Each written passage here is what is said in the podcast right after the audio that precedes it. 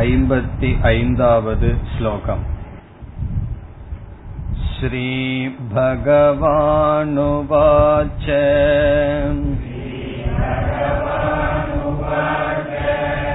प्रजहाति यदा कामान्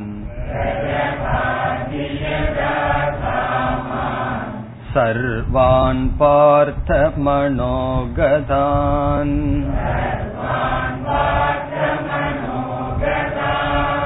आत्मन्येवात्मना तुष्टः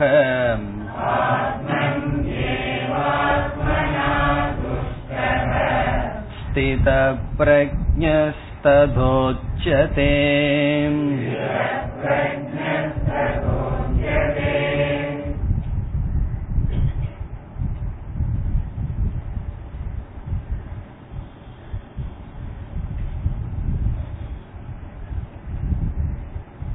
ஸ்தித பிரஜனுடைய லட்சணம் என்ன என்று அர்ஜுனன் பகவானிடம் கேள்வியை கேட்டான்.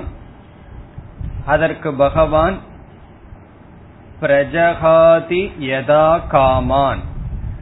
எப்பொழுது மனதில் இருக்கின்ற ஆசைகளை முழுவதும் விட்டொழிக்கின்றானோ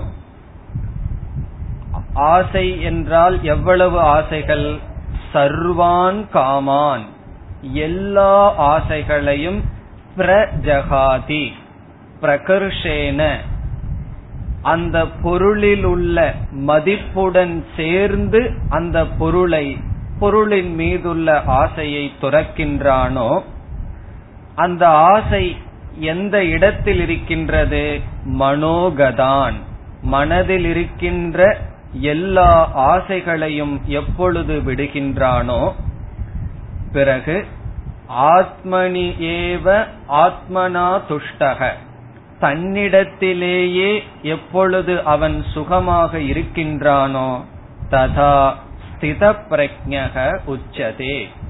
அப்பொழுது அவன் ஞானத்தில் நிலை பெற்றவன் என்று கூறப்படுகின்றான். ஸ்தித பிரஜக என்றால் ஞானத்தில் நிலை பெற்றவன் ஞான நிஷ்டை அடைந்தவன். எப்பொழுது என்றால் இந்த இரண்டை பகவான் கூறினார். காம தியாக திருப்திகி. மனதில் உள்ள ஆசைகளை துரத்தல். இரண்டாவது தன்னிடத்தில் தான் திருப்தியாக இருத்தல். சென்ற வகுப்பில் பார்த்தோம் இந்த லட்சணத்தை நாம் நம்மிடத்தில் தான் பொருத்தி பார்க்க முடியுமே தவிர இதை வைத்துக்கொண்டு யார் ஸ்தித பிரஜன் என்று நாம் கண்டுபிடிக்க முடியாது அல்லது அதை கண்டுபிடிக்க பகவான் இங்கு கூறவில்லை. யாரெல்லாம் ஸ்தித பிரஜன் என்று தெரிந்து கொள்ள பகவான் இலக்கணம் கொடுக்கவில்லை நம்முடைய மனதில் ஞானம் நிலை பெற்றதா இல்லையா என்று நம்மையே அளக்கத்தான் இந்த அளவுகோலானது. லட்சணமானது கொடுக்கப்பட்டது. இனி அடுத்த இரண்டு ஸ்லோகத்திலும் ஸ்தித பிரஜ லட்சணத்தையே பகவான் கூறுகின்றார். ஐம்பத்தி ஐந்தாவது ஸ்லோகத்தில் ஆரம்பித்து ஐம்பத்தி ஏழாவது ஸ்லோகம் வரை ஸ்தித பிரஜ லட்சணம். மூன்று ஸ்லோகங்கள் முதலில் ஸ்தித பிரஜனுடைய இலக்கணத்தை கூறுகின்றார். இந்த ஐம்பத்தி ஐந்து சென்ற வகுப்பில் பார்த்தோம் காமத்தியாக திருப்திகி இனி ஸ்தித பிரஜனுடைய லட்சணம் என்ன ஐம்பத்தி ஆறாவது ஸ்லோகம்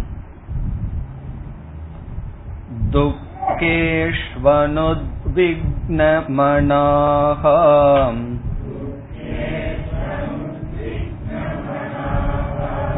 सुखेषु विगतस्पृहः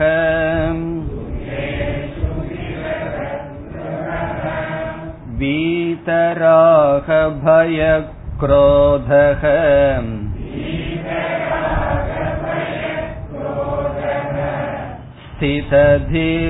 स्थितधीर्मुनिरुच्यते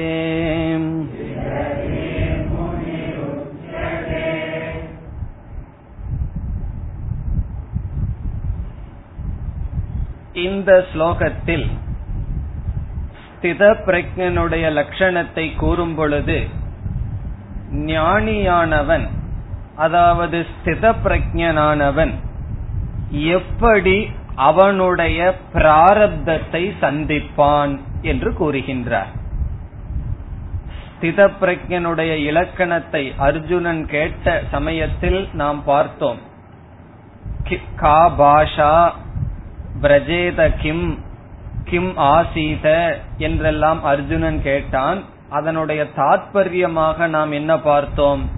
ஞானியானவன் விவகாரம் செய்யும் பொழுது எப்படி இருப்பான்? விவகாரம் இல்லாத பொழுது தன்னிடத்தில் எப்படி இருப்பான்? என்றெல்லாம் கேள்வியினுடைய தாத்பரியமாக பார்த்தோம்.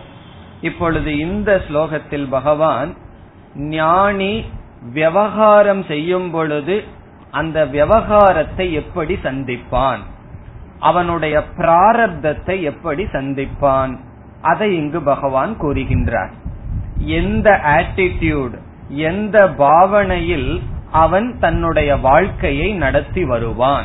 என்பதுதான் இந்த ஸ்லோகத்தினுடைய முதல் வரியின் சாரம். இதை நம்ம புரிந்து கொள்ள வேண்டும் என்றால் பிராரப்தம் என்றால் என்ன? என்ற அறிவு நமக்கு தேவை.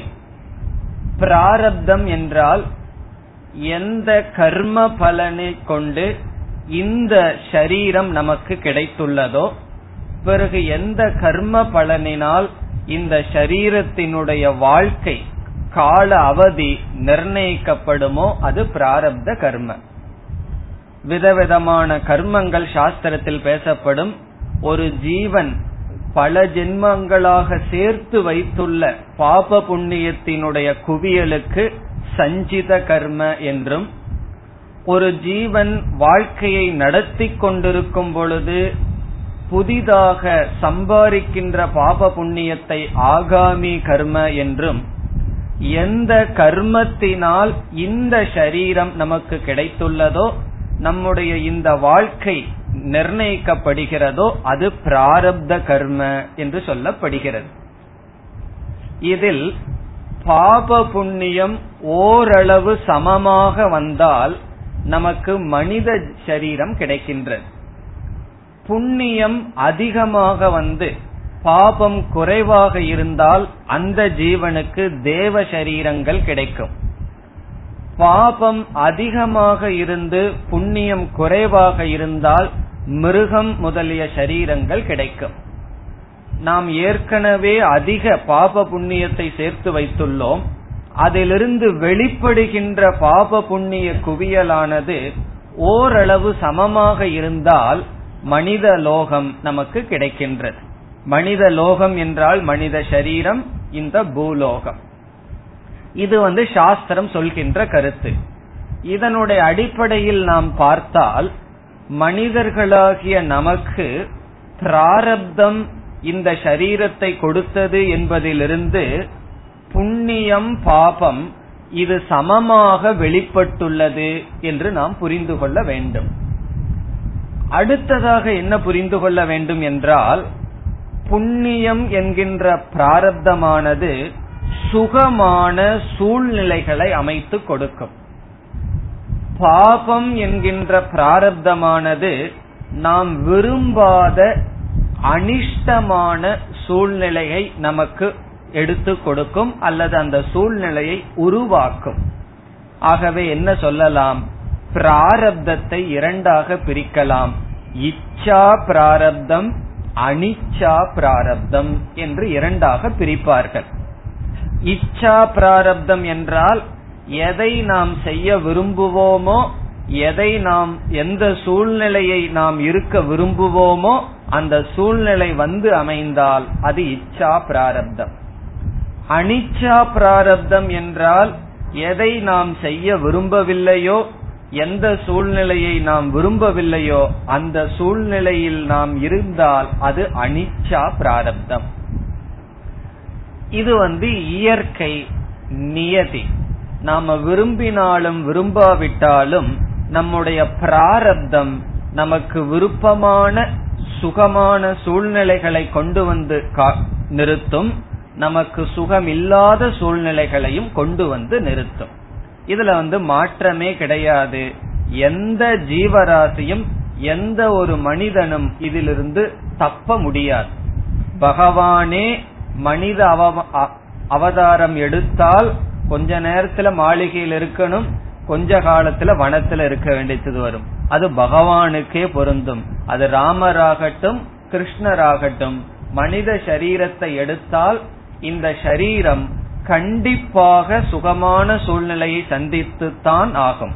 அவன் வந்து எவ்வளவு ஏழையா இருக்கட்டும் அவனுக்கு சுகமான ஒரு சூழ்நிலை வரத்தான் வரும். எவ்வளவு தூரம் செல்வம் படைத்தவனாக இருக்கட்டும் கஷ்டமான சூழ்நிலைகள் அவனுக்கும் வரத்தான் வரும். இதில் மாற்றம் கிடையாது. ஆனால் கஷ்டமான சுகமான சூழ்நிலையை தான் பிராரப்தம் கொடுக்கும். இதுல ஒரு சூக்மமான கருத்து இருக்கு. கஷ்டத்தையும் சுகத்தையும் பிராரப்தம் கண்டிப்பா கொடுக்கும்னு சொன்னா எதற்கு சாஸ்திரம் படிக்கணும்? எதற்கு மோக்ஷம்? எதற்கு நாம் முயற்சி செய்யணும்?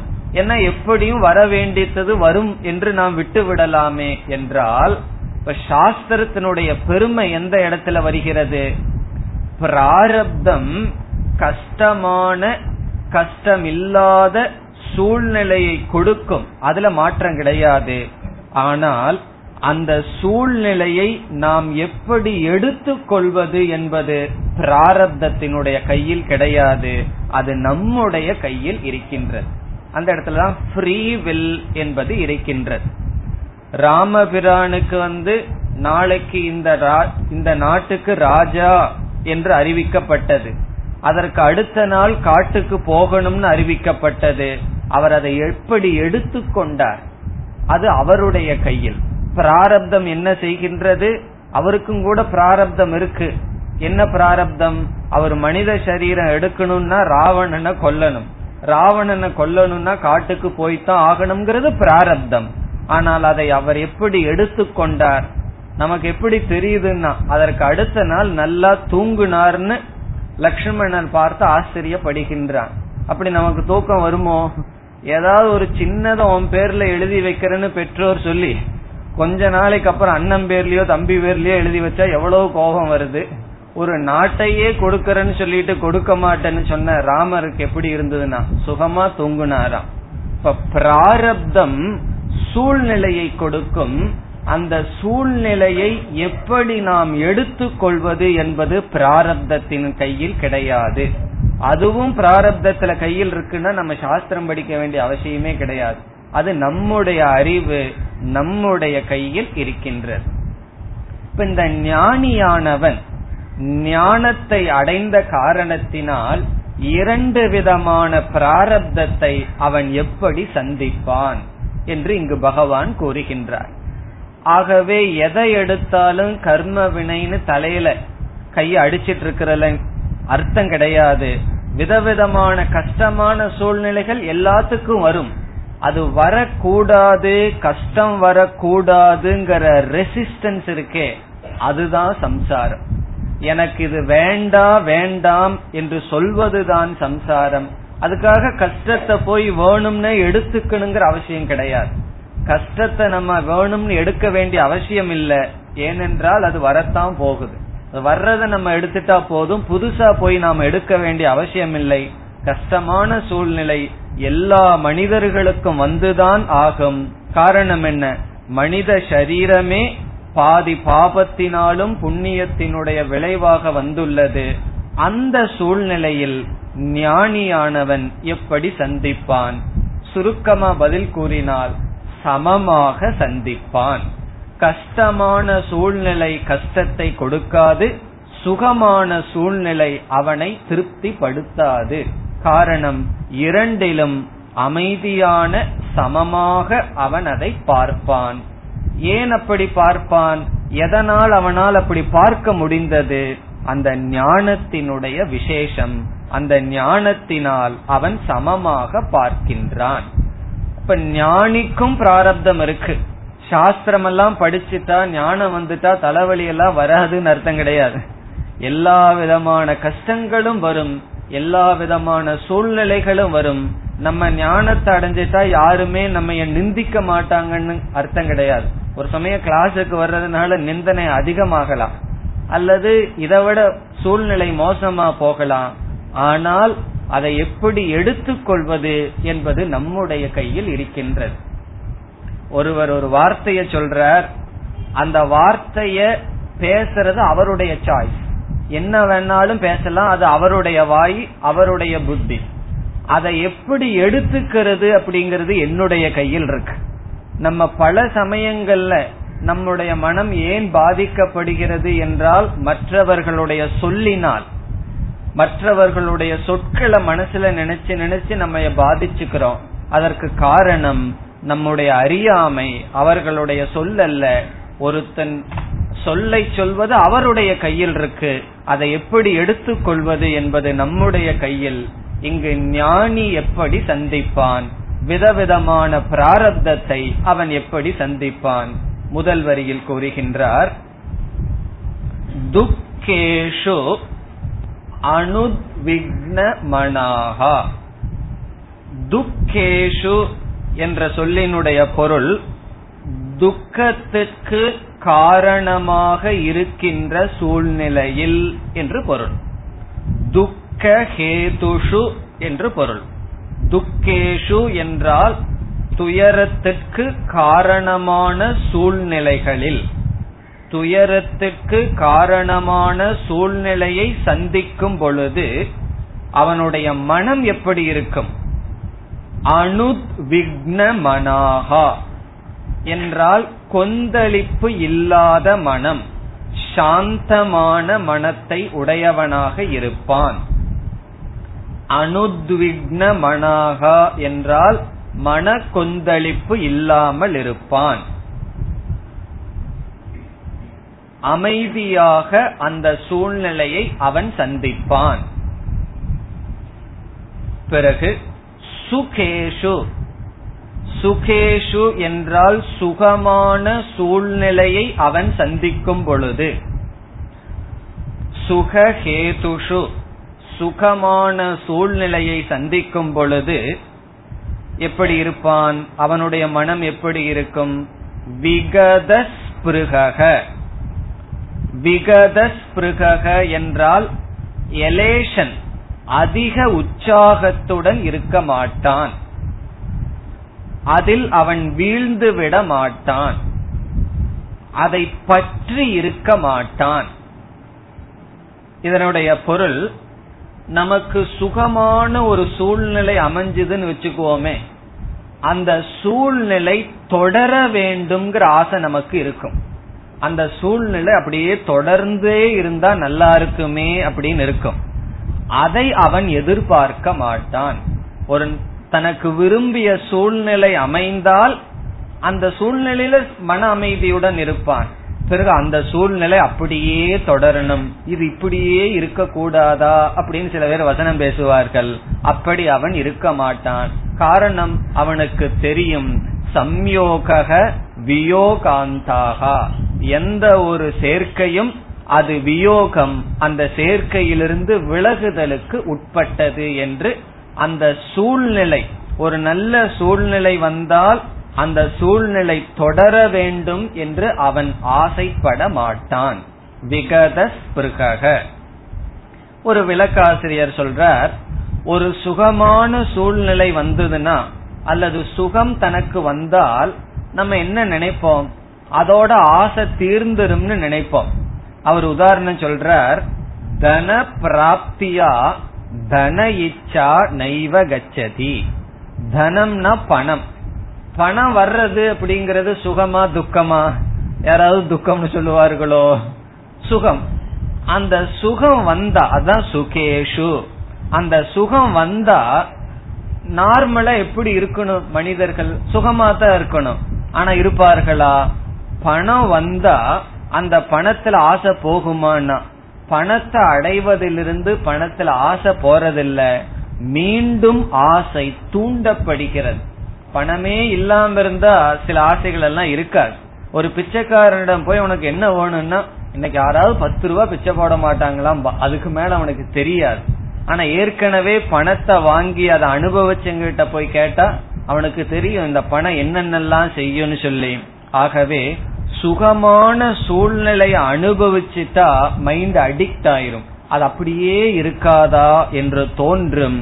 இங்கு பகவான் சொல்றார் ஞானியினுடைய மனதில் ஒரு சுகமான சூழ்நிலை வந்தால் அது தொடர வேண்டும் என்று ஆசைப்பட மாட்டான். இதனுடைய சாரம் என்ன? அவன் பிராரப்தத்தை சமமாக பார்ப்பான். சுகமான சூழ்நிலையோ துக்கமான சூழ்நிலையோ அந்த சூழ்நிலையிலிருந்து ஞானிக்கு விடுதலை கிடைக்காது. அதனாலதான் சில ஞானிகள் வாழ்க்கை விதவிதமாக இருக்கும். சில ஞானிகள் பிச்சைக்காரனா இருப்பார்கள் சில ஞானிகள் பெரிய ராஜாவா இருக்கலாம். ஆனால் அந்த இரண்டிலும் சமமாக இருப்பார்கள். இப்ப ஜனகர் முதலியவரெல்லாம் ஞானின்னு சாஸ்திரத்துல சொல்லப்படும். அவருடைய பிராரப்த ராஜாவா இருக்கணும்னு.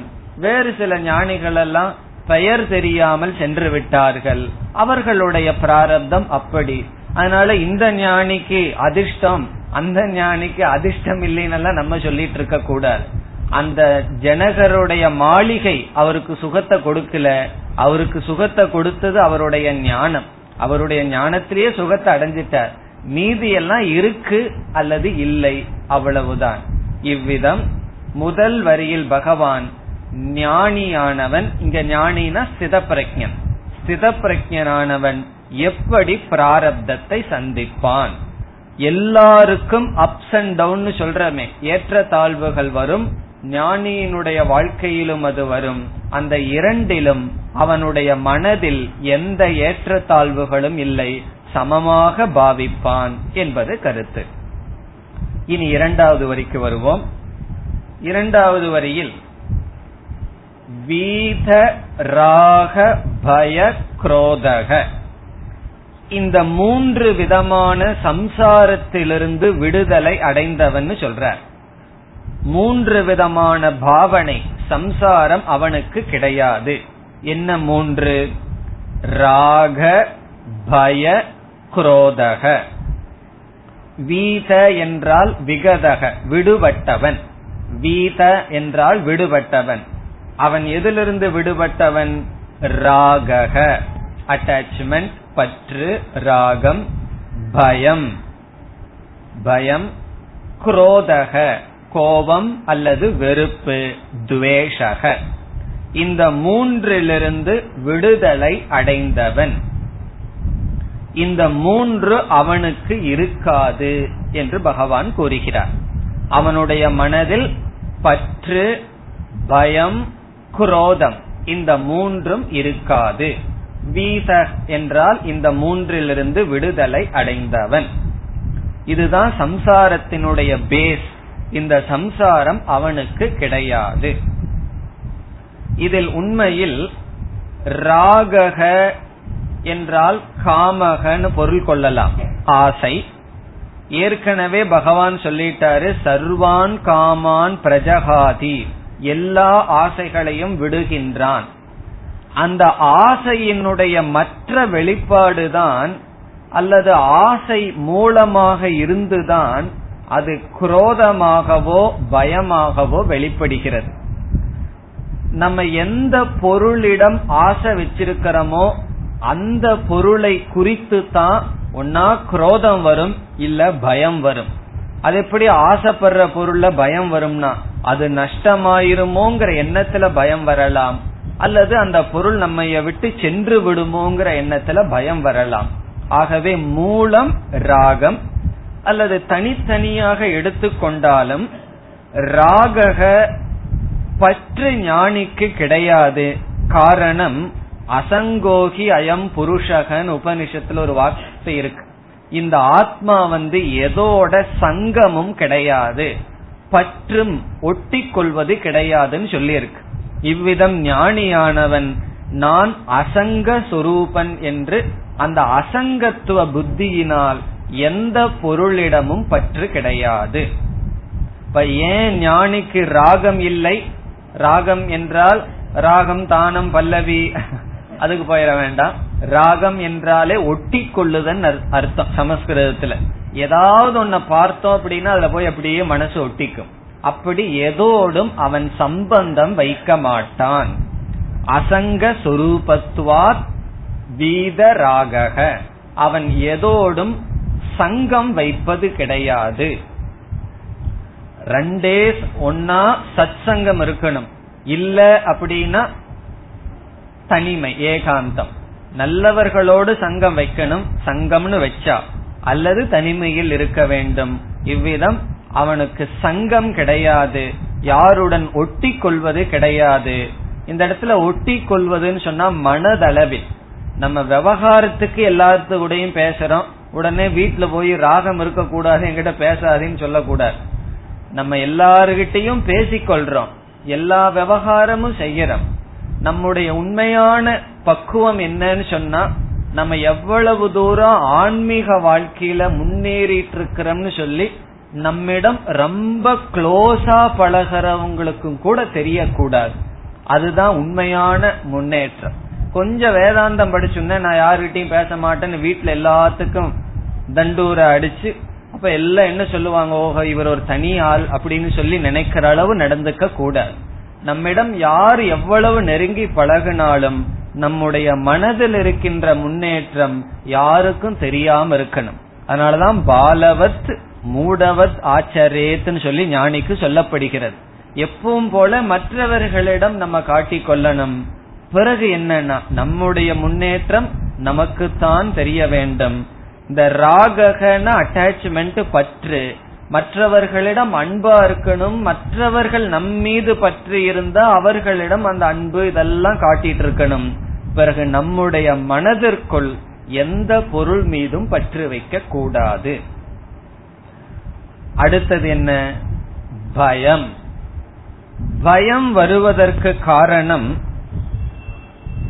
நம்ம வந்து ஏதாவது பொருளை சார்ந்து இருந்தால் பயம் வரும். இண்டிபெண்ட் சுதந்திரமா இருந்தா பயம் வராது. நம்ம விசாரம் பண்ணி பார்த்தா தெரியும். எந்தெந்த ஏரியாவில நமக்கு பயம் இருக்குன்னா அந்தந்த ஏரியாவில நம்ம டிபெண்டா இருக்கோம் சார்ந்து இருக்கிறன்னு அர்த்தம். காரணம் என்ன? ஒரு பொருளை சார்ந்து நான் இருக்கும் பொழுது அந்த பொருள் என்னிடமிருந்து பிரிக்கப்படும் பொழுது பயம் வருகின்றது. அல்லது அந்த பொருளிலிருந்து எனக்கு ஏதாவது நாசம் வந்து விடுமா என்ற பயம் வருகிறது. நம்ம வந்து நம்முடைய சரீரத்தையும் சார்ந்து இருக்கக்கூடாது. ஆகவே பயம் அவனுக்கு இல்லாததற்கு காரணம் இண்டிபெண்ட் சுதந்திரமாக இருக்கின்றான். ராகம் அவனுக்கு ஏன் இல்ல? அசங்க சொரூபமாக இருக்கின்றான். பயம் ஏன் கிடையாது? சுதந்திரமாக எதையும் சார்ந்து இல்லை. அதை ஏற்கனவே பகவான் சொல்லிட்டார். ஆத்மன்யேவ ஆத்மனா துஷ்டக. தன்னிடத்தில் தான் திருப்தியாக இருக்கின்றான். இப்ப நம்ம பணத்தை சார்ந்து இருந்தோம்னு வச்சுக்கோமே ஒவ்வொரு இன்கம் டாக்ஸ் ஆபீசரை பார்த்தாலும் பயம் வரும். அந்த ரூட்ல போனாவே பயந்துட்டு போயிடுவோம். அந்த ரூட்ல நம்ம வெஹிக்கிள் போனாவே கொஞ்சம் பார்த்து பயந்துட்டு போவோம். காரணம் என்ன? நான் சார்ந்து இருக்கின்றேன். இப்படி யாரையாவது எதையாவது சார்ந்து இருந்தா அதை எடுத்துட்டு போறதுக்கு நாலு பேர் ரெடியா இருப்பார்கள். அவர்கள் வந்து எடுத்துட்டு போக வேண்டாம். அவர்களை நினைச்சாலே பயம் வரும். காரணம் என்ன? சார்ந்து இருப்பதனால். இப்ப பயம் போகணும்னா என்ன பண்ணணும்? இண்டிபெண்ட் எதையும் சாரக்கூடாது. இனி அடுத்தது குரோதக. குரோதக ஏன் வருது? ஏன் மற்றவர்கள் மீது வெறுப்பு வருது? துவேஷம் வருதுன்னு சொன்னா எக்ஸ்பெக்டேஷன் எதிர்பார்த்தல். நம்ம யாரிடம் எதிர்பார்க்கிறோமோ அவரிடம்தான் குரோதமே வரும் துவேஷமே வரும். ஒரு கால் நம்முடைய மனது யாரிடமும் எதையும் எதிர்பார்க்கலன்னு வச்சுக்கோமே. கற்பனை பண்ணி பார்ப்போம். சிலதெல்லாம் கற்பனை பண்ணாவே நமக்கு புரிஞ்சிடும். எனக்கு யாரிடமும் எந்த எதிர்பார்ப்பும் கிடையாது. எதிர்பார்ப்பு மனசு இருக்குன்னு சொல்லுது. ஒரு கற்பனை தான் பண்ணி பார்ப்போமே இல்லைன்னு சொல்லி. அப்ப என்ன ஆகும்னா அவரிடம் துவேஷம் நமக்கு இருக்காது. இப்ப யாரிடமும் எந்த எதிர்பார்ப்பும் இல்லைன்னு சொன்னா துவேஷமும் நமக்கு இருக்காது. அல்லது யாரிடம் ஒரு சங்கம் எதிர்பார்ப்புனாவே ஒரு சங்கம் ஒரு ரிலேஷன்ஷிப் இருக்கோ அவர்களிடம் தான் எல்லாமே இருக்கும். ராகமும் இருக்கும் துவேஷமும் இருக்கும் பயமும் இருக்கும். அது ஞானிக்கு கிடையாது. காரணம் அவன் யாரிடமும் எதிர்பார்க்காமல் உதாசீனனாக இருக்கின்றான். பதினாலாவது அத்தியாயத்துல சொல்லுவார் உதாசீனவத் ஆசீனக. எதுவும் கண்டுக்காமின்னு சொல்லுவார்கள் அல்லவா? பட்டும் படாமின்னு சொல்லுவார்கள் அல்லவா? அப்படி ஞானி இருப்பான். இப்படி இருக்கின்றவன் யார்? பகவான் சொல்றார் ஸ்தித தீஹி. தீகி என்றால் அறிவு ஸ்திதம் என்றால் நிலை பெற்றுள்ளது. யாருக்கு? முனிகி. முனிகி எந்த முனிவனுக்கு? ஸ்தித தீகி இப்படியெல்லாம் இருக்கின்றதோ மனம் இந்த முனிகிங்கிறத முதல்ல எடுத்துக்கணும். எந்த முனிவனுக்கு மனம் இப்படி வந்து அமைகின்றதோ அந்த முனிவனை ஸ்தித தீகி ஞானத்தில் நிலை பெற்றவன் என்று உச்சதே சொல்லப்படுகின்றது. இப்ப இதுதான் லிங்கம். லிங்கம்னு சொன்னா அடையாளம் குறி. நமக்கு எவ்வளவு தூரம் ஞானம் உள்ள போய் எவ்வளவு தூரம் ஞானம் நமக்கு நிலைப்பட்டுள்ளது என்று எப்படி தெரிந்து கொள்வதுனா இதெல்லாம் தான். துக்கமான சூழ்நிலை வரும்பொழுது சாந்தமாக இருத்தல் சுகமான சூழ்நிலை வரும் பொழுது அது தொடர வேண்டும் என்று எதிர்பார்க்காமல் இருத்தல் பிறகு ரத்தனம் செய்து கொண்டு இருப்பவன் கான்டம்ப்ளேட்டிவ் பர்சன் அதைவே நினைச்சிட்டு இருப்பவன் அவனுடைய தீகி ஆத்ம ஞானமானது ஸ்திதம் ஸ்திதமாக இருக்கின்றது உறுதியாக இருக்கின்றது என்று பொருள். இப்ப இந்த ஸ்லோகத்தில் பகவான் ஸ்தித பிரஜன் எப்படி உலகத்தை சந்திப்பான் என்று பகவான் கூறினார் இனி இதே கருத்து அடுத்த ஸ்லோகத்திலும் பகவான் கூறுகின்றார் ஐம்பத்தி ஏழாவது ஸ்லோகம் எஸ் सर्वत्र न विष्णेहः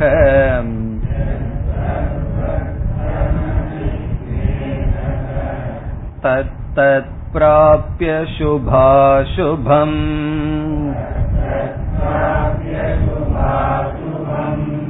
नाभिनन्दति न द्वेष्टिम् तस्य प्रज्ञा प्रतिष्ठिता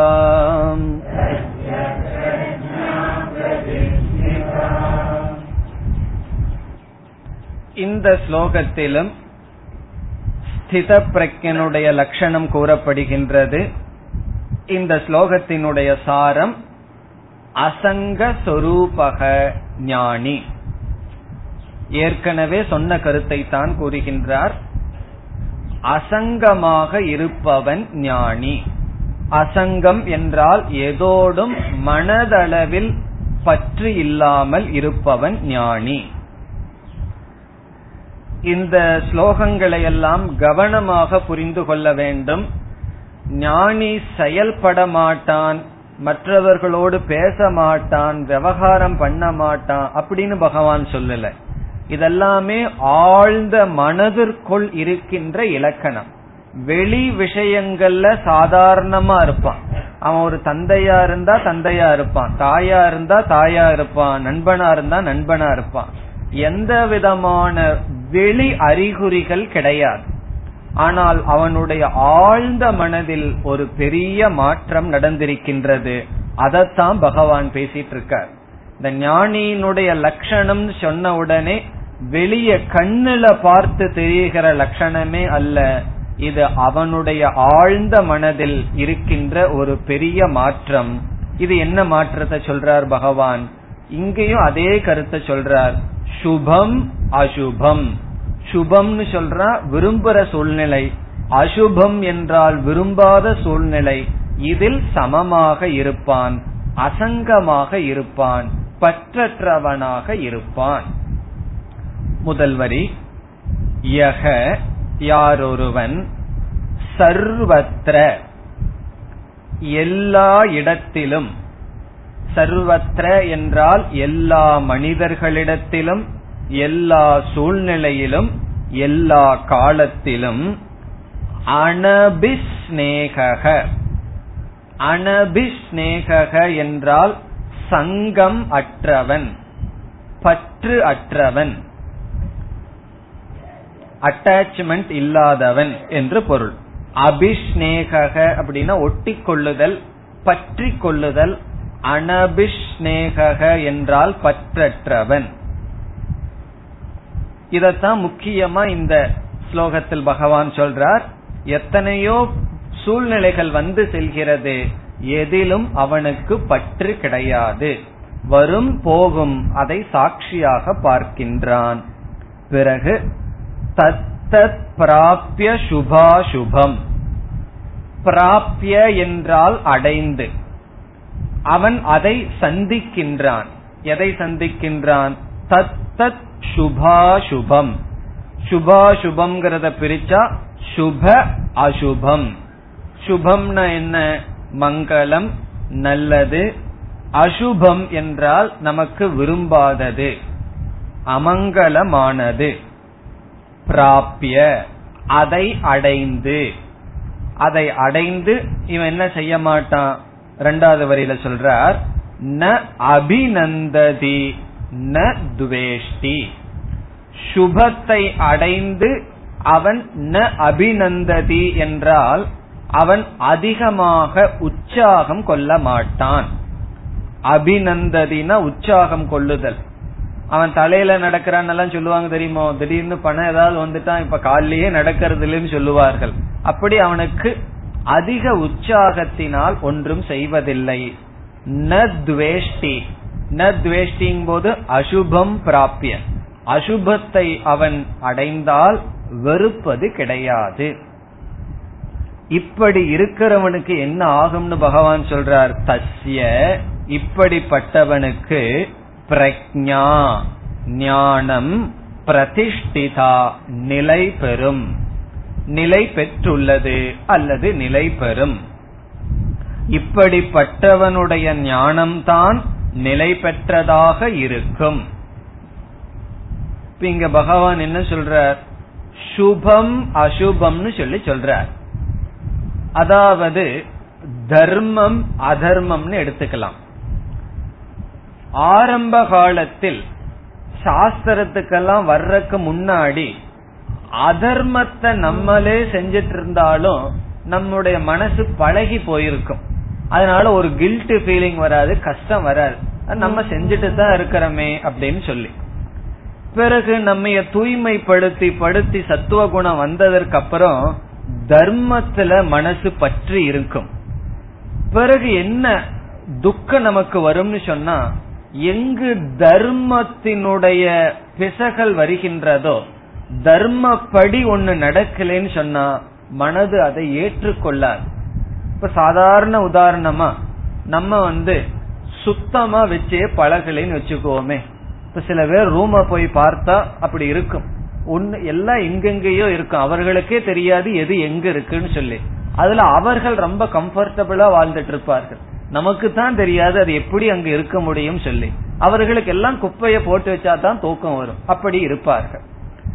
அவரே கொஞ்ச நாள் இல்ல ஒழுங்கா இருக்கணும் சுத்தமா இருக்கணும்னு சொல்லி மாறிட்டார்னு வச்சுக்குவோமே பிறகு வந்து அவர்னால ஒரு பொருள் மாறி இருந்தா தூக்கம் வராது. அது அதாவது அப்படியே இருக்கணும்.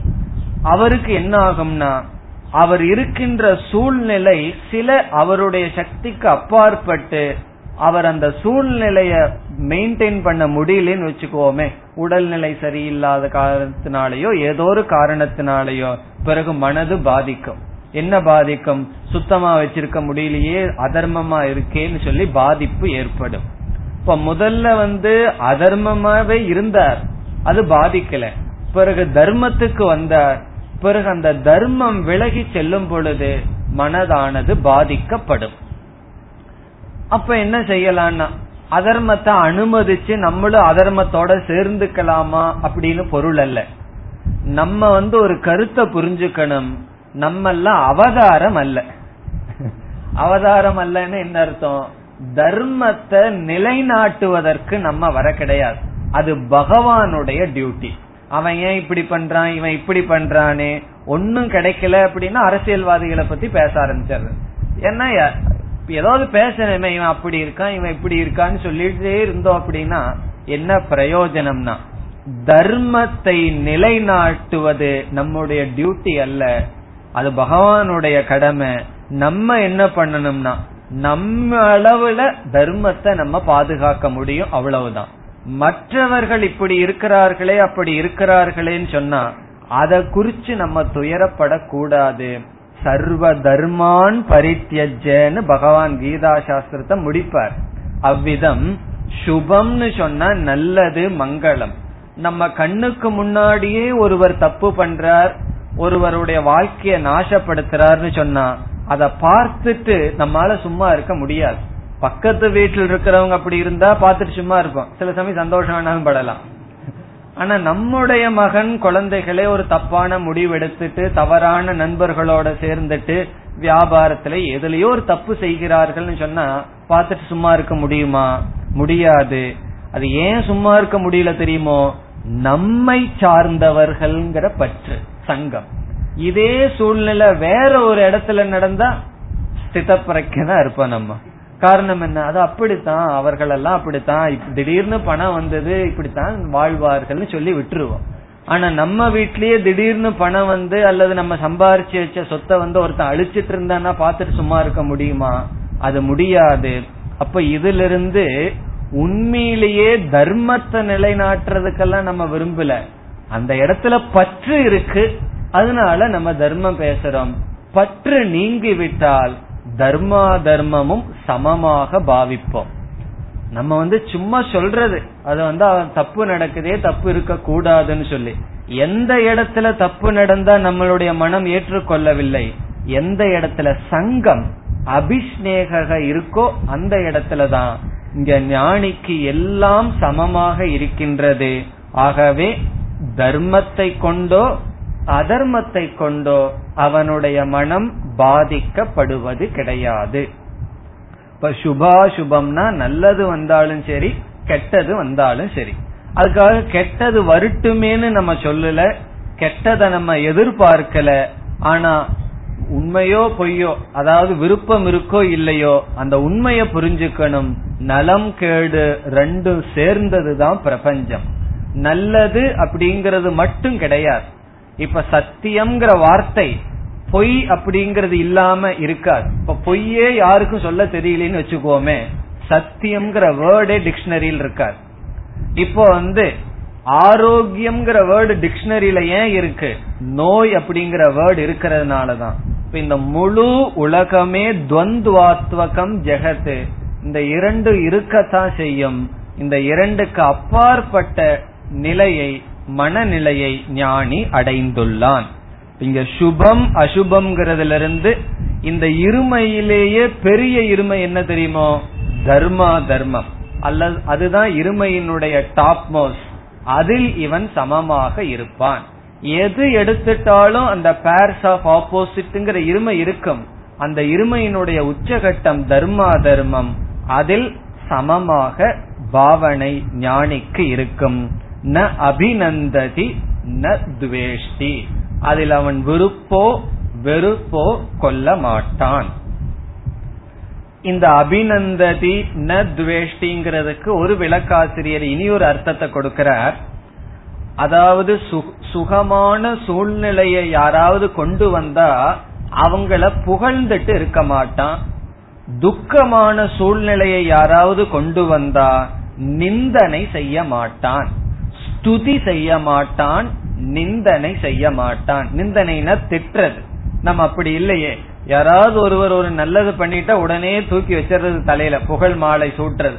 ஒரு சின்ன தப்புன்னா நான் அப்பவே நினைச்சேன்னு ஆரம்பிச்சிடுறது ஆப்போசிட் அஞ்சு நிமிஷத்துக்கு முன்னாடி புகழ்றது அஞ்சு நிமிஷத்துக்கு அப்புறம் இகழ்றது. இப்படி நடந்துட்டே இருக்கும். அப்படி யாரையும் புகழ மாட்டான் யாரையும் இகழ மாட்டான். புகழும் வேண்டாம் இகழும் வேண்டாம். அந்த இரண்டும் அப்படிப்பட்ட வார்த்தை அவனிடம் இல்லை. ஸ்துதி பண்ற வார்த்தையும் நிந்தனை செய்கின்ற வார்த்தையும் ஞானியினிடம் கிடையாது. இப்படிப்பட்ட மனநிலை யாருக்கு இருக்கின்றதோ தஸ்ய பிரக்ஞா பிரதிஷ்டிதா. அவனுடைய ஞானமானது பிரதிஷ்டை ஆகின்றது. கோயில் எல்லாம் சொல்லுவோம் தெரியுமோ? விக்கிரகம் பிரதிஷ்ட பண்ணணும்னு. அப்படி நம்ம எதை பிரதிஷ்ட பண்ணணும்? இந்த ஞானத்தை நம்முடைய மனதில் நிலைப்படுத்த வேண்டும் இவ்விதம் ஐம்பத்தி ஐந்தாவது ஸ்லோகத்தில் ஆரம்பித்த பகவான் இந்த ஸ்லோகம் வரை ஐம்பத்தி ஏழு வரை ஸ்தித பிரஜனுடைய லட்சணத்தை கூறினார் இனி அடுத்த ஸ்லோகம் यथा संहरते चायम्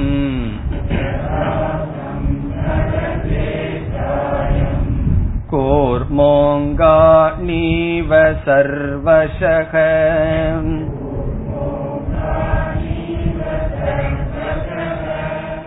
इन्द्रियाणीन्द्रियार्थेभ्यः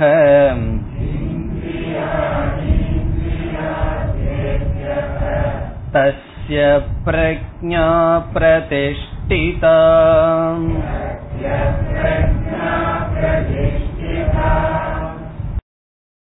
அர்ஜுனனுடைய கேள்வி ஸ்தித பிரஜனுடைய லட்சணம் என்ன என்பதுதான்.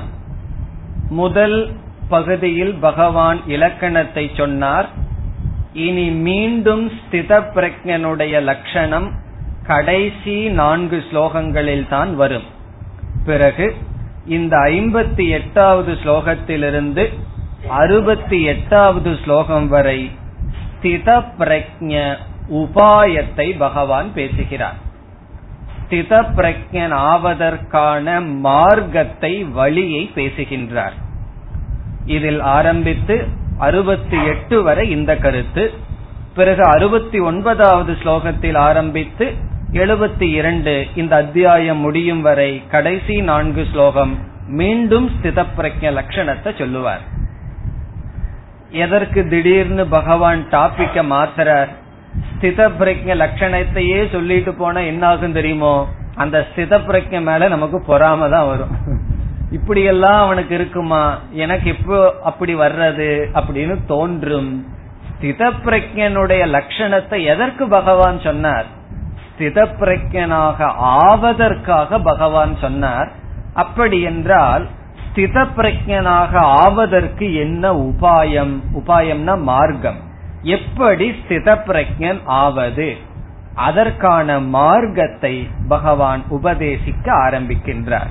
எப்படி ஞானத்தை ஞான நிஷ்டையாக மாற்றுவது?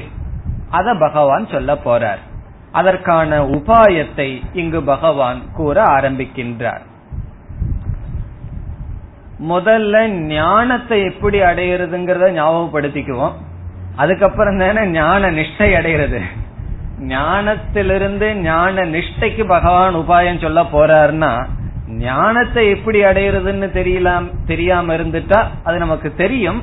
இருந்தாலும் ஞாபகப்படுத்தி கொள்ளலாம். அந்த ஞானத்துக்கு எப்படி தகுதி அடையிறது அதொரு கருத்து நம்ம பார்த்ததுதான். அந்த படியை இப்ப பார்த்து நம்ம வந்து இந்த இடத்துல ஞானம் வரைக்கும் நேர படியத்தான் பார்ப்போம். பிறகு விசாரம் எதுல பண்ண போறோம்? எப்படி ஞானத்தை ஞான நிஷ்டையாக மாற்றுவது? அந்த விசாரத்தை பண்ணிட்டு பிறகு பகவான் என்ன சொல்றார்? அப்படிங்கிற ஸ்லோகத்திற்கு செல்லலாம். முதல் சாதனை கர்மயோகம் என்கின்ற சாதனை. ஏற்கனவே பார்த்த கருத்து தான் ஞாபகம் தான் படுத்துகின்றோம். கர்மயோகம்ங்கிற சாதனையில மன தூய்மையை அடைகின்றோம். இரண்டாவது அத்தியாயத்திலேயே பார்த்தோம். பிறகு கர்மயோகத்துக்கு பிறகு ஞான யோகம் என்கின்ற சாதனை வரும். ஞான யோகம்னா சாஸ்திரம் கேட்டல். சாஸ்திரத்தை கேட்பது என்பது சிரவணம். சாஸ்திரத்தை கேட்டவுடன் சாஸ்திரம் வந்து புதிதாக ஒரு அறிவு நமக்கு கொடுக்கின்றது. நமக்கு ஏற்கனவே இல்லாத ஒரு அறிவு யார பற்றி? நம்ம பற்றி. நம்ம பற்றி ஏற்கனவே அறிவு இருக்கு. பயோடேட்டா கொடுன்னு சொன்னா எப்படி ஆரம்பிப்போம்?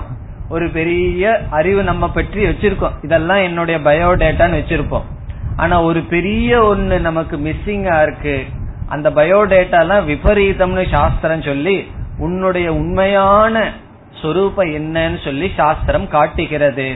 இந்த ஜெகத்துக்கும் உனக்கு என்ன சம்பந்தம்? இத படைச்ச ஈஸ்வரனுக்கு உனக்கு என்ன சம்பந்தம் எல்லாம் சொல்லி கடைசியில நீ பூர்ணமானவன் அந்த ஈஸ்வரனிடமிருந்து உண்மையில் வேறுபடவில்லை என்று தத்துவமசிங்கிற உபதேசத்தில் சாஸ்திரம் நம்மை பற்றி பிரம்மஸ்வரூபன் சம்சாரத்திலிருந்து விடுதலை அடைந்தவன் சொல்லி ஞானத்தை கொடுக்குது. பிறகு சந்தேகம் வரலாம் எப்படி இது உண்மை? என்னுடைய அனுபவத்துல நான் சம்சாரியா இருக்கிறனே சாஸ்திரம் எனக்கு சம்சாரம் இல்லைன்னு சொல்லுதே. சந்தேகம் வரும் பொழுது நீ நீனு சொல்லும் போது இந்த உடலை சேர்த்தி புரிந்துள்ளாய் இந்த உடலை நீக்கி நான்கிற சொல்லுக்கு அர்த்தத்தை புரிந்து கொண்டால் அது ஆத்மா. அந்த ஆத்மாவானது சம்சாரத்துக்கு சம்பந்தமற்றது என்றெல்லாம் நாம் புரிந்து கொள்கின்றோம். எதுல? சிரவணம் மனநம் என்கின்ற சாதனையில். இந்த ரெண்டு சாதனை பண்ணிருக்கோம் என்ன சாதனை? சிரவணம் மனநம். இதுல என்ன அடைஞ்சிருக்கோம்? ஆத்ம ஞானத்தை அடைஞ்சாச்சு. அதாவது சாஸ்திரம் என்ன பற்றி என்ன அபிப்பிராயம் வச்சிருக்கு. நம்ம போய் மத்தவங்க கிட்ட கேட்டுட்டு இருப்போம் என்ன பத்தி நீங்க என்ன அபிப்பிராயம் வச்சிருக்கீங்கன்னு? நம்ம சாஸ்திரத்துக்கிட்ட போய் கேட்கணும் என்ன பத்தி உன்னுடைய அபிப்பிராயம் என்ன? சாஸ்திரம் என்ன சொல்லுது? நீ பூர்ணமானவன் பிரம்மஸ்வரூபன்னு சொல்லுது. உனக்கு சம்சாரம் கிடையாது குறை கிடையாது ஒரு இன்செக்யூரிட்டி கிடையாது பயம் கிடையாது நாசம் கிடையாது மரணம் கிடையாது இப்படி எல்லாம் சாஸ்திரம் சொல்லுது. இந்த அறிவை வந்து நம்ம அடைஞ்சாச்சு சாஸ்திரத்து மேல நம்பிக்கை இருக்கு அதனால சந்தேகமும் கிடையாது. இதுவரைக்கும் பிரக்ஞா என்று சொல்லப்படுகிறது. இது அடைஞ்சவனுக்கு பிராஜ்யக பிரக்ஞக என்று சொல்லப்படும். இந்த ஞானத்தை தான் பிரக்ஞா என்று பகவான் சொல்றார் அந்த பிரக்ஞா பிரதிஷ்டிதான் சொல்றாரு. இது ஞானம். என்ன ஞானம்? என்னை பற்றிய நான் முக்த சுரூபன் எனக்கு வந்து பாதுகாப்பு வேண்டாம். நான் சம்சாரம் என்பது அற்றவனாக இருக்கின்றேன். இதெல்லாம் என்னை பற்றிய அறிவை நான் அடைந்தாச்சு. பிறகு என்னை பற்றிய அறிவு அடைஞ்சதற்கு பிறகு நம்முடைய வாழ்க்கையில என்ன பார்க்கிறோம்னு சொன்னா மீண்டும் இந்த அறிவு வராததுக்கு முன்னாடி நான் எப்படி விவகாரம் பண்ணிட்டு இருந்தனோ அந்த விவகாரம் என்னொட்டு போகல. இப்ப என்ன புதுசா வந்திருக்கு? நான் பூர்ணமானவன் நிறைவானவன் குரோதமற்றவன் இந்த ஞானம் வந்தாச்சு. ஆனால் இந்த ஞானம் வந்ததற்கு பிறகும் கூட நான் டே டு டே லைஃப் அன்றாட வாழ்க்கைக்கு வரும் பொழுது அனுபவத்துல எதை பார்க்கிறோம்? மீண்டும் இந்த ஞானம் இல்லாத போது நான் எப்படி வாழ்ந்தனோ அதே ஆள் உன்ன போகல உயிரோடு இருக்கார் உள்ள. திடீர்னு திடீர்னு மேல வந்துடுறார். பிறகு அந்த சம்சாரியான என்னை மீண்டும் நான் பார்க்கின்றேன். முன்ன வந்து என்ன சம்சாரியாகவே தான் பார்த்துட்டு இருந்தேன் சம்சாரியாக இல்லாத அசம்சாரிய எனக்கு தெரியல. இப்ப என்ன ஆச்சுன்னா நான் அசம்சாரின்னு தெரிஞ்சு எப்படி இருக்கேன்? சம்சாரியாக இருக்கின்றேன். அது டபுள் வேதனை. முன்னையாவது தெரியல. இப்ப தெரிஞ்சும் நாம் இந்த சம்சாரத்துடன் இருக்கின்றோம். இது நம்ம அனுபவத்துல பார்க்கிறோம். அதற்கு என்ன காரணம்? இந்த அறிவானது மேலோட்டமா நம்முடைய மனதில் இருக்கு. ஆழ்ந்த மனதிற்குள் இந்த அறிவு செல்லவில்லை. நம்முடைய மனதையே பல கூறாக பிரிப்பார்கள். மேலோட்டமான மனம் ஆழ்ந்த மனம்னு சொல்லி. சில செயல்களெல்லாம் பிராக்டிஸ் பண்ண பண்ண நம்மை அறியாமையே ஆழ்ந்த மனசுக்குள்ள போயிரும். ஆழ்ந்த மனசு எதுவோ அதுதான் நம்ம வந்து சுவாவமா செயல்படுவோம். நேச்சுரலா ஸ்பான்டேனியஸா ஒரு ஆக்ஷன் நம்ம செய்யறோம் அப்படின்னா ஒரு விதமான எஃபர்ட்டும் இல்லாம ஒன்னு செய்யறோம்னு வச்சுக்கோமே. என்ன செய்யறோம்? கோவப்படுறோம்னு வச்சுக்கோமே. அதுக்கு ஏதாவது எஃபர்ட் வேணுமா? நேச்சுரலா வருது. அது என்னன்னு சொன்னா அபியாசம் பண்ணி பண்ணி நம்முடைய ஆழ்ந்த மனசு அதுவே நம்முடைய சுவாவமா இருக்கு. இப்ப இந்த ஞானம் வந்து மனதினுடைய மேலோட்டமா இருக்கு. அது வந்து அந்த ஆழ்ந்த சுவாவத்துக்குள்ள போய் சுவாவத்தை மாற்றவில்லை. அதனால கவனமா வகுப்புல உட்கார்ந்துட்டு இருக்கும் போது எப்படி இருப்போம்? அல்லது ஒரு குறிப்பிட்ட சூழ்நிலையில எந்த கஷ்டமும் வரல. அப்ப எப்படி இருப்போம்? இந்த ஞானத்தோட ஃப்ரெஷ்ஷா இருப்போம். ஏன்னா மேலோட்டமான மனசில் இருப்போம்.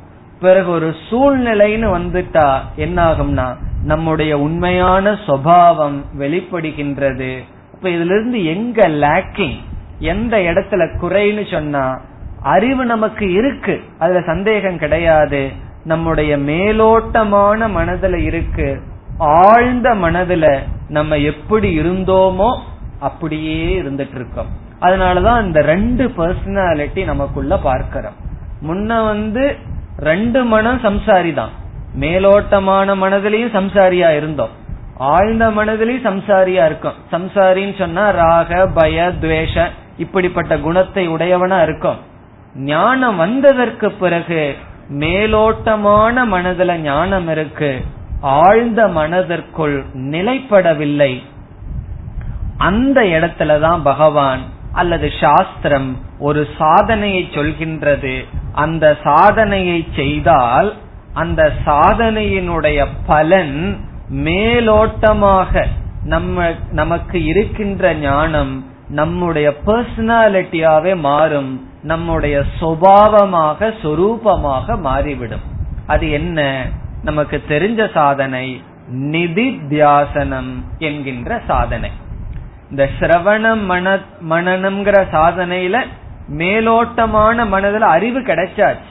பிறகு ஆழ்ந்த மனம் நம்முடைய உண்மையான பர்சனாலிட்டி அதற்குள்ள இந்த ஞானம் செல்லவில்லை. ஆகவே அதற்குள்ள சம்சாரியா இருந்துட்டு இருக்கோம் மேலோட்டமா ஞானியா இருந்துட்டு இருக்கோம் அந்த ஞானம் நமக்குள்ள போகணும். மனதுல பதிந்து ஊறி நம்முடைய சொரூபம் ஆக வேண்டும்னு சொன்னா ஒரு சாதனையை செய்ய வேண்டும். அதுவும் கம்பல்சரியா செய்யணும். என்ன சாதனை? சிரவண மனநத்தை தொடர்ந்து தியானம் நிதித்தியாசனம் என்கின்ற சாதனை. இந்த நிதித்தியாசனம்ங்கிற சாதனைய செய்தால் என்ன ஆகும்னா பிரக்ஞா பிரதிஷ்டிதா பவதி. இந்த பிரக்ஞையானது பிரதிஷ்டிதையாகும். இந்த ஞானமானது ஞான நிஷ்டையானது நமக்கு கிடைக்கும். அதத்தான் பகவான் சொல்றார். அப்படி சொல்லும் பொழுது பகவான் என்ன செய்கின்றார்? சில சமயங்கள்ல நமக்கு ஒரு நோய் இருந்ததுன்னு வச்சுக்கோமே. டாக்டர் வந்து மெடிசனை எழுதி கொடுத்துருவார். பிரிஸ்கிரைப் பண்ணி கொடுத்துருவார். இந்த மருந்த சாப்பிடணும்னு சொல்லி. மருந்து சாப்பிடுறது கஷ்டமா அல்லது கஷ்டம் இல்லையா அது கொஞ்சம் கஷ்டம்தான். ஏன்னா அந்தந்த நேரத்துல ஞாபகம் வச்சு அந்த டேப்லெட் எல்லாம் முழுங்கணும் கஷ்டம்தான். ஆனா அதை விட கஷ்டம் டாக்டர் ஒன்னு சொல்லிடுவார். சில பத்தியங்களை சொல்லிடுவார். எஸ்பெஷலி ஹோமியோபதிக்கு போனீங்கன்னா காஃபியை குடிக்க வேண்டான்ருவார் அதனாலதான் ஹோமியோபதியே வேலை செய்யறது இல்ல ஹோமியோபதி பீப்புள் மட்டும் காஃபி குடிச்சு அவங்க மருந்து வேலை செய்யும் சொன்னா அது ரொம்ப டாப் மோஸ்ட் வந்துடும் காரணம் என்ன? காஃபிய விட்டுட்டு எப்படி இந்த மருந்து குடிக்கிறது? இங்கிலீஷ் மருந்துல பிரச்சனையே இல்ல. காஃபிலேயே குடின்னு சொல்கிறார்கள். அதனால சௌரியமா இருக்கு. சில பத்தியத்தை டாக்டர் சொல்லிடுவார்கள். உனக்கு இந்த நோய்க்கு என்ன பதார்த்தம் வேண்டாம். இப்ப வடையெல்லாம் விடணுமா? விட்டுதான் ஆகணும். அந்த பத்தியம் தான் ரொம்ப கஷ்டம். இந்த பத்தியத்தோட இருந்தா தான் மருந்து வேலை செய்யும். பத்தியம் இல்லாம மருந்து சாப்பிட்டோம்னு வச்சுக்கோமே மருந்து வேலை செய்யாது. அப்படி இந்த உதாரணத்துல பத்தியமும் டயட் கண்ட்ரோலும் மெடிசனும் அதே போல நிதித்தியாசனம்ங்கிறது மெடிசன் அந்த நிதித்தியாசனம் செய்யணும்னா பகவான் ரெண்டு பத்தியம் சொல்றார் அந்த ரெண்டு பத்தியத்தோட நிதித்தியாசனம் பண்ணணுமா அதுதான் இதற்கு பிறகு வருகின்ற கருத்து அந்த ரெண்டு பத்தியம் என்ன அடுத்த வகுப்புல பார்ப்போம் சஸ்பென்ஸா இருக்கட்டும் ॐ पूर्णमद पूर्णमिदम् पूर्णात् पूर्णमुदच्छते पूर्णस्य पूर्णमादाय पूर्णमेवावशिष्यते ॐ शान्ति शान्ति शान्ति